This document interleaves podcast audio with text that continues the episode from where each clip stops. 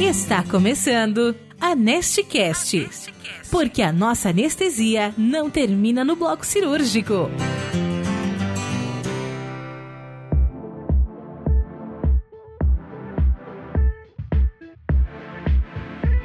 Afinal de contas, eu posso ou não posso administrar cefazolina em pacientes alérgicos às penicilinas? Temos respaldo na literatura médica para embasar tal conduta?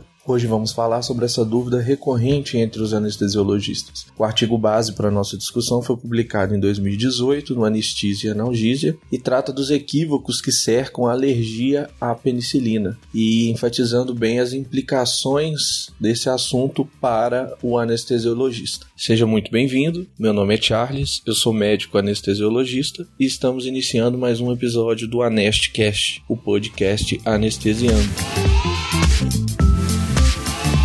Vamos entender inicialmente de onde vem toda essa confusão de reação cruzada entre cefazolina e as penicilinas. É, a penicilina, né, como todos nós sabemos, ela foi descoberta acidentalmente por Alexander Fleming em 1928 e a partir de então uma nova era no tratamento das infecções ela foi iniciada. Várias foram as classes de antibióticos né, que surgiram desde então e a penicilina acabou se tornando um antibiótico pertencente a uma classe maior de antibióticos que foi dado o nome de beta-lactam e esse nome foi dado porque a principal característica dessa classe é a presença de um núcleo beta-lactâmico na estrutura molecular dessas substâncias. E aí dentro dessa classe nós temos aí várias subclasses, né? Nós temos as penicilinas, as cefalosporinas, os carbapenêmicos e os monobactâmicos. Mas como anestesista não gosta de antibiótico, nós vamos nos ater aqui ao que realmente importa. Se essas moléculas, né, como nós dissemos, compartilham uma parte de sua estrutura química, seria muito lógico pensar que reações cruzadas podem aí acontecer. Porém, esse é apenas mais um sofisma da medicina. Antes do desenvolvimento de, de técnicas mais sofisticadas de purificação das moléculas na década de 80, a reatividade cruzada era considerável, porque os antibióticos dessas duas subclasses, eles eram derivados de um mesmo molde fúngico, então acabava tendo uma contaminação com penicilinas e de fato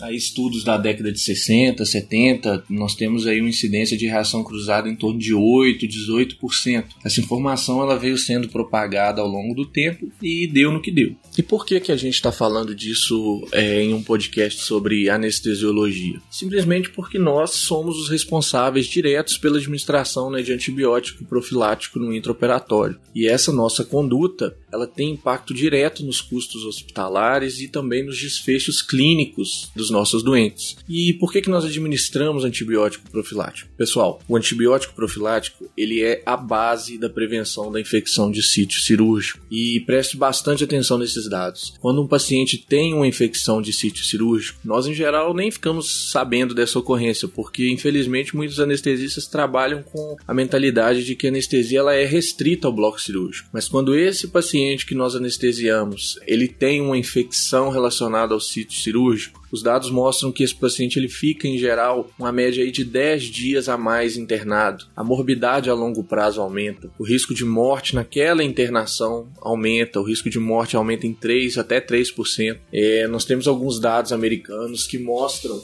que há um cálculo aí de uma média de gastos em torno de 25 mil dólares por infecção de sítio cirúrgico. Então, dominar esse assunto, é, a gente vai ver que tem um impacto direto nos resultados cirúrgicos e nos custos hospitalares. Bom, e como que a escolha desse antibiótico profilático ela é feita, né? No que que a gente se baseia para escolher um antibiótico profilático? Bom, o antibiótico profilático ele deve causar um mínimo impacto na microbiota normal do paciente e ele deve ser efetivo contra os microrganismos que estão ali colonizando a região que vai ser operada. Dando nome aos bois, né? Como durante a cirurgia há uma quebra de barreira cutânea, é, na maioria dos casos a gente vai estar tá falando aí de cocos gram-positivos aeróbios, né? Streptococcus, Staphylo aureus, Staphylos coagulares negativos. E qual que vai ser o antibiótico que nós vamos escolher na maioria das vezes? Aqui cabe um parênteses porque isso pode variar um pouco dependendo da CCIH do seu hospital, mas em geral é a boa e velha cefazolina. A cefazolina, que é uma cefalosporina de primeira geração, né, pertencente aí à classe dos beta-lactâmicos, ela é a altamente ativa contra os micro-organismos de pele, os cocos gram-positivos. E faça uma reflexão. Quando o seu paciente ele relata para você que ele é alérgico à penicilina, qual antibiótico que você usa?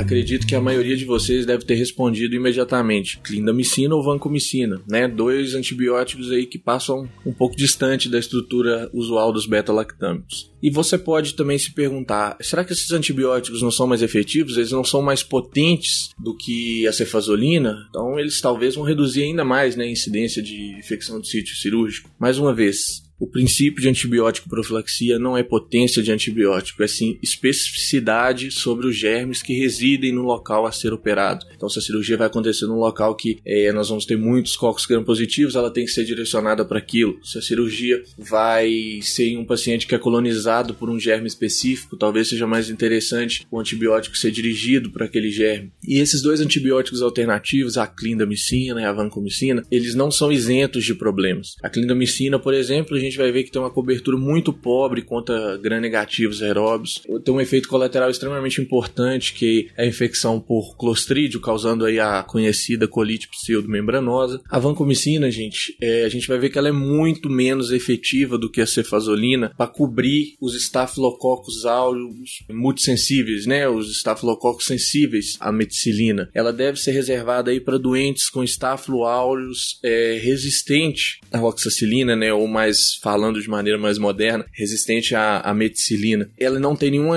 cobertura contra gram-negativos né, na sua cobertura. É uma droga extremamente nefrotóxica e o mais importante, é uma droga que não dá pra gente começar a administrar ela dentro do centro cirúrgico. O antibiótico profilático a gente tem que ter um nível terapêutico no sítio que vai ser operado na hora que é, o cirurgião incisar a pele. E a vancomicina ela tem um grande problema que é o tempo de administração. Ela precisa ser administrada em pelo menos uma hora, porque uma administração muito rápida está associada aí com alguns efeitos adversos, como por exemplo aí a, a síndrome do homem vermelho. E o tratamento aí continuado, idealmente ele vai requerer uma monitorização dos níveis séricos. Outro ponto que nós devemos destacar é que os pacientes informam de maneira errada e nós não perguntamos adequadamente sobre a alergia. Na população em geral, a alergia mais reportada é relacionado à penicilina. A gente vai ver uma incidência aí de em torno de 12%. Só que a maioria das reações reportadas não são mediadas por imunoglobulina E. De todos esses pacientes que reportam alergia à penicilina, se for feito um teste cutâneo nesse paciente, em torno de 95% dessas pessoas vão apresentar um resultado negativo. E isso não acontece só porque a informação é passada de maneira inadequada. Porque com o passar dos anos, a gente vai ver que mesmo naqueles pacientes que de fato têm uma reação alérgica à penicilina, há um decréscimo da taxa de anticorpos ao longo do tempo. Após 5 anos, aí torno de 50% dos doentes perdem a sensibilidade, após 10 anos esse número vai para 80% de doentes. Ou seja, 80% dos pacientes que tiveram de fato uma reação alérgica mediada por IgE a uma penicilina, em torno de 10 anos depois, esses doentes vão deixar, vão perder essa sensibilidade. E as reações que devemos nos preocupar são aquelas que são mediadas por IgE, né? São aquelas aquelas reações de hipersensibilidade imediata, tipo 1, aquelas reações que acontecem aí dentro de uma hora de exposição. São aquelas reações que estão associadas a urticária, edema, edema de vias aéreas, broncoespasmo, angioedema, anafilaxia, né? Nós vamos ter níveis elevados de triptase no soro.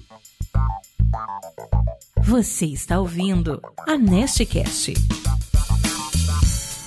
E agora, talvez o ponto mais importante dessa discussão, né, desse nosso primeiro podcast. Penicilinas e as cefalosporinas, elas compartilham sim o mesmo anel beta-lactâmico, porém as reações alérgicas, elas não são mediadas por esse anel. As reações alérgicas a essas classes de antibióticos, elas são dirigidas contra as cadeias laterais que estão ligadas nesse anel beta-lactâmico. E veja só que informação importante. A cefazolina, ela tem uma cadeia lateral, posição R1 vocês vão conseguir ver bem isso lá no artigo, ela tem uma cadeia lateral que é única e não reage de maneira cruzada com penicilinas. Existem sim cefalosporinas que vão ter cadeias laterais similares à das penicilinas e podem ter uma reação cruzada que vai variar dependendo do antibiótico. Porém, mais uma vez, para a cefazolina, é, a gente ressalta que a cadeia lateral dela é única e não há reação cruzada com as penicilinas. Uma outra fonte aí que poderia servir de imunogenicidade né? Seria também a outra cadeia lateral, que está ligada a outra porção do anel beta-lactâmico, que é a cadeia lateral R2. Mais uma vez, a cefazolina tem também uma cadeia R2 única. E o que, que a gente precisa destacar aqui? Uma coisa extremamente importante. As reações de hipersensibilidade tardia, aquelas reações mediadas por células T, que nós podemos citar aí síndrome de Steven Johnson, a necrólise epidérmica tóxica, a própria vasculite induzida por drogas, elas são aí excluídas dessa discussão. Por quê? Essas reações elas são raras e nesses casos a célula T ela pode reconhecer toda a molécula beta-lactâmica pode reconhecer a cadeia lateral, então é uma coisa muito errática, é difícil prever a reatividade cruzada nesses casos. Então, nesses casos de reações de hipersensibilidade mais tardias, mediadas por célula T, síndrome de Steve Johnson, necrose epidérmica tóxica e vasculites, induzida pela droga, nesses casos a gente não teria um respaldo, há um risco maior. Mas fora desse contexto, nós temos total segurança e respaldo científico para administrar cefazolina. Não temos evidência atual de aumento aumento do risco de anafilaxia cefazolina em doentes alérgicos às penicilinas. A gente ressalta também que existe sim reação alérgica direta à cefazolina. Tem pacientes, são raros, mas que são alérgicos à cefazolina, mas isso não tem relação com reação cruzada com as penicilinas na atualidade. Uma coisa interessante desse trabalho é que ele traz aí uma tabela que coloca um comparativo é, das cadeias laterais de algumas penicilinas e de algumas cefalosporinas mais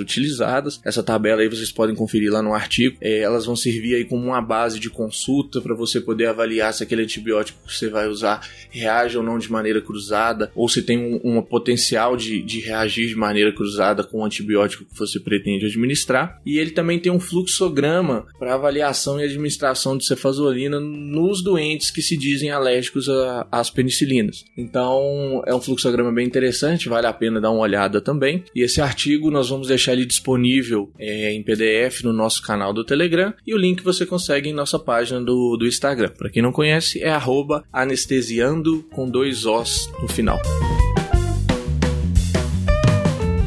A gente fica por aqui e até a próxima.